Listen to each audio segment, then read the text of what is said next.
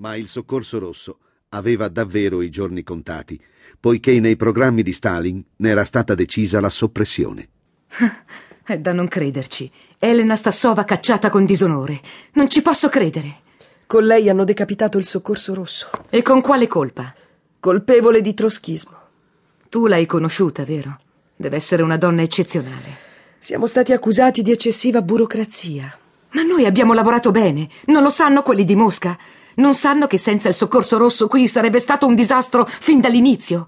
E tutto quello che abbiamo fatto. Che dobbiamo fare? L'aiuto ai civili, ai vecchi, ai bambini, alle vittime di questa guerra terribile. Non gliene importa niente? Dimmelo tu, Tina. È questa la logica del comunismo di Stalin? Perché questo non è il comunismo che ho sognato, non è il mio comunismo. Io non so cosa ne pensi tu, ma mi sento presa dalla disperazione. C'è ancora molto lavoro, Matilde. Dobbiamo fare il nostro dovere, fino in fondo.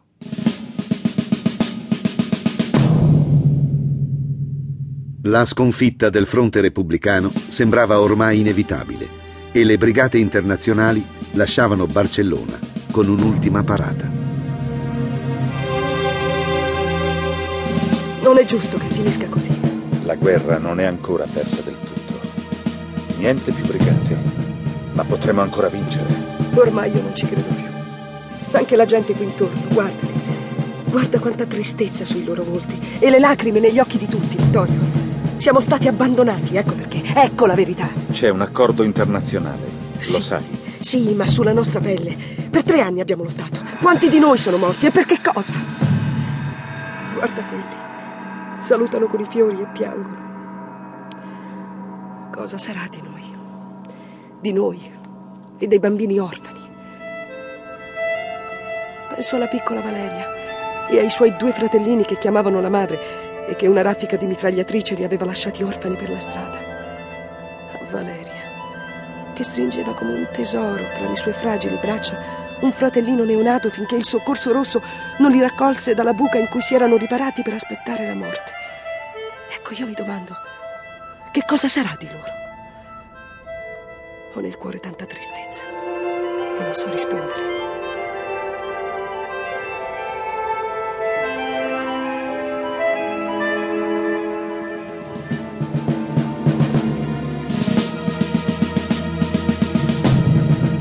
Nel gennaio 1939 la sconfitta della Repubblica era ormai sicura.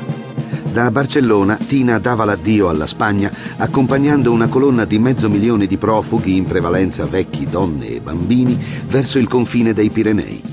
Una sua amica catalana così ricorda. Alle tre del pomeriggio ci raggiunsero nel cielo gli Junker e cominciarono a bombardarci. Non si può descrivere.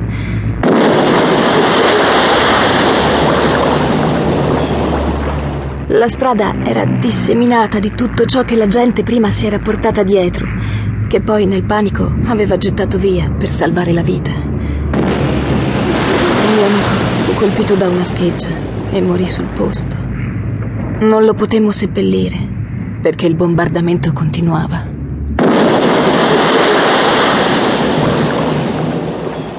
Alla fine i profughi raggiunsero Perpignano e i vari campi di raccolta. Tina si rifugiò nel consolato spagnolo, dove fu raggiunta da Vidali. Qui siamo troppi. Se tu hai finito domani, proseguiamo. Sì, certo. Mi sembri stordita. È tutto cambiato così in fretta negli ultimi giorni. Sono senza fiato. Abbiamo perso una battaglia, non la guerra. Io non la penso così. Il mondo mi sta crollando intorno. La guerra al fascismo non è ancora persa, Tina. Non lo so. Io la Spagna l'ho vissuta diversamente. Tutto quel sangue, tutti quei morti. Sento un vuoto doloroso, come, come se avessero strappato via un pezzo di me. Che cosa faremo, Vittorio? La lotta continua.